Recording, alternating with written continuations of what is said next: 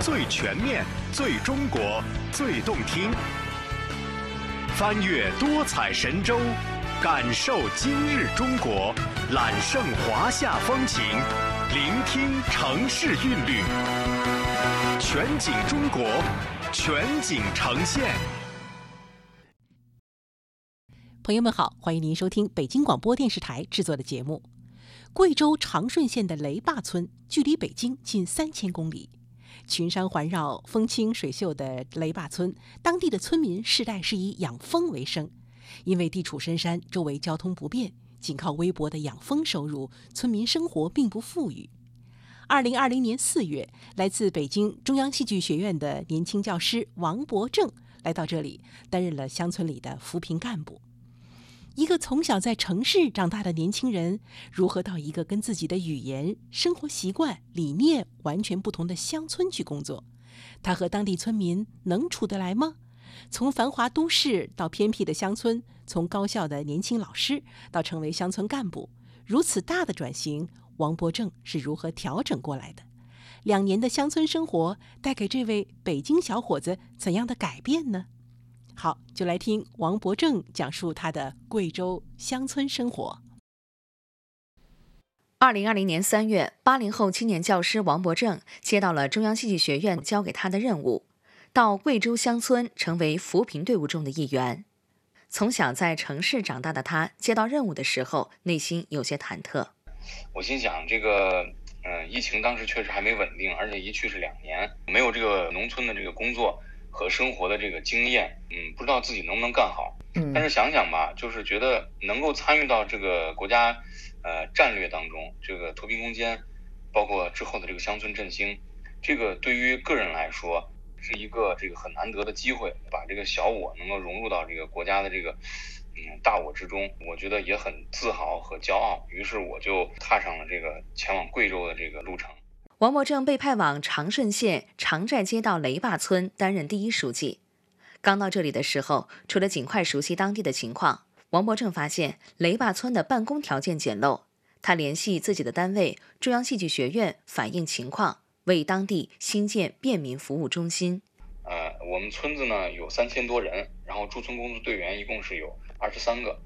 我们村委会是我们当时脱贫攻坚的这个阵地。是以前的一个废弃的这个村小改的，办公条件呢非常有限，它修建的这个时间也比较久远了，它的这个线路是老化的，所以冬天这个在取暖的时候呢，有时候这个取暖设备和这个电脑它不能同时使用，工作条件上面还是有点欠缺。呃，后来呢，我们单位在了解完这个情况，在当地政府的这个协助之下吧，也给这个。当地的这个雷坝村建了这个新的这个办公大楼，也是按照当地政府的这个标准排队啊，什么大厅啊都是非常标准和统一化的这种很正规，确实是这个办公条件解决了很多，便民服务的这个质量和这个呃条件也都是得到了改善。不过刚到雷坝村的时候，和村民们还不熟悉，王伯正开展工作遇到了一些困难。呃，这个老百姓他们会觉得啊，你是从北京来的，然后你又说的是普通话。你又待两年，可能就走了，你能干什么呢？是吧？呃，一开始可能也没太多人，呃，会找你实际说一些什么事儿啊。有时候我在开这个群众会的时候，啊，老百姓听不懂，或者说，嗯，你讲一些他们可能不愿意听或者难于理解的东西，他站起来就走了，场面也是非常尴尬啊。就是因为你不熟悉他们，然后他们也不熟悉你，然后就不会有这个信任。还有的困难就是。动员和发动群众推进一些工作，比如说像，呃，收缴一些养老保险或者合作医疗的时候，像他不是很愿意交的这些人呢，你可能得反反复复的去入户很多次。呃，老百姓的这个农时跟咱们这个，呃，嗯，正常的这工作还不一样。嗯，早上很早就出门了，然后就在地里可能就是待一天，有时候中午回来一趟，然后你也不一定能碰得上。晚上回来了也，嗯，基本上天都黑了啊啊，然后你就是得晚上，然后再去家里面跟他们动员，他们也是辛苦了一天了，其实也很累。然后再遇到我们再去做工作的时候，是得有这个责任心，而且要非常细心，然后同时还得很有耐心，然后才能够解决这些问题。在这个动员接种这个新冠疫苗的时候，老人他们可能这个活动范围也不是很大，然后这个疫苗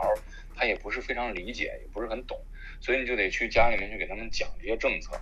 呃，一家一家的动员，一家一家讲，愿意接种的呢，我们就开车带他们上这个当地这个卫生院，然后去接种这个疫苗，来回接送他们。慢慢的呢，我也就学会了一些方言。慢慢的，村民对北京来的村第一书记有了转变，开始向他反映问题。呃，有一次，这个我和这个我们的这个工作队员呢，到一一户去，一开门我就看到这个满墙的这个奖状，我当时非常受震撼。这家的这个孩子肯定学习非常好，嗯，然后听我们这个队员介绍，这个孩子呢，他非常努力，然后现在是高中，但是家里这个情况稍微差了点。就是从那以后，我就一直在关注这个孩子，然后也是在尽量的帮助他。我就每年给他这个补助金，每年给他两千块钱吧，多跟他这个微信上或者电话上多交流，啊，关心他的这个学习什么的。我也受到这件事的启发呢，我也是向我这个派出单位中央戏剧学院，然后申请为这个村里面每年高中考上大学的这个学生设立这个奖学金，嗯，然后鼓励他们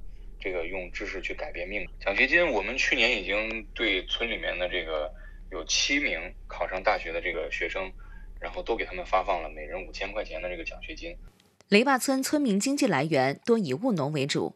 为了帮助村民致富，王伯正结合当地情况，邀请农业专家来村里教村民们养蜂。我主动去联系了这个贵州省这个畜牧呃研究所的家，然后请他过来到我们村子里去调研这个就是中华蜂养殖，就是蜜蜂的这个养殖，先小试验了一下，呃，投入了这个一百多箱，分散给这个一些这个愿意去饲养蜜蜂的这个农户，然后这个专家呃。给这个农户进行一些这个养殖方面的这个指导啊，实际的效果怎么样的？有一些这个群众呢，嗯，比较有经验，然后他自己会养，呃，通过这个抖音呐、快手啊直播啊，卖的销量还比较好，然后一斤能够，好像我听他们说能卖到两百块钱，嗯，但是这个产业呢，也有一个问题，就是现在规模比较小，就是很难。成为一个主要的一个这么一个产业。除了经济收入上的尝试，王默正在村民们的精神文化层面，利用中戏优势，给村里丰富乡村文化活动。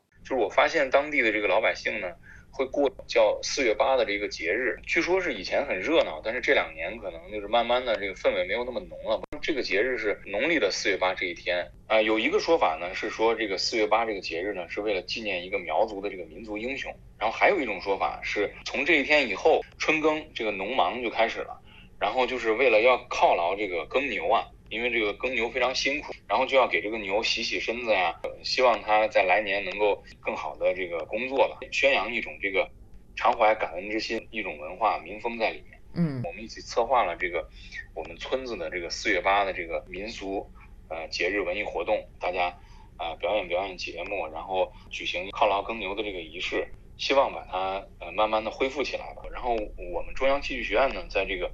呃文化帮扶方面呢。也是非常重视，就是，呃，从这个人才培训，像每年都要为当地培训至少两百名这个艺术人才，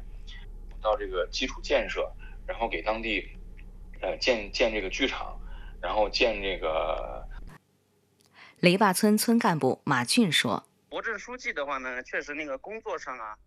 挺踏实的，然后生活的话也挺严谨的。是那个我们的那个食堂的冰箱里边嘛，多了十几斤肉。”然后我们就就问是谁买的，最后才知道是那个他包保的那个那个网格嘛，叫打兔坝的一个农户拿过来给他吃的。村民送给伯正的是吗？对对对，嗯，村民对他的评价倒是挺亲切的。我们那个打扣坝有一个村民嘛，嗯，他叫王在芳，然后博正书记也是也是姓王嘛。嗯。王在芳就经常跟他开玩笑说是，哎，你你你姓王，我也姓王啊，然后呢？呃，我是苗族，你可能跟我是一个民族，他就把那个博正书记当做他自己的亲人。雷坝的村民吧，包括我们村支两委的人，确实也挺想念他的。在那个，呃，北京嘛，在中戏呢，希望他有一个更好的平台，然后呢，走得更远。嗯，我重新认识了这个农村，呃，深刻感受到这个农耕文化，然后其实就是有很多的这个智慧，我觉得也是挺好的。我们曾在在冬季盼望，却没能等到。好，以上是北京广播电视台制作的节目，感谢各位的收听，再见。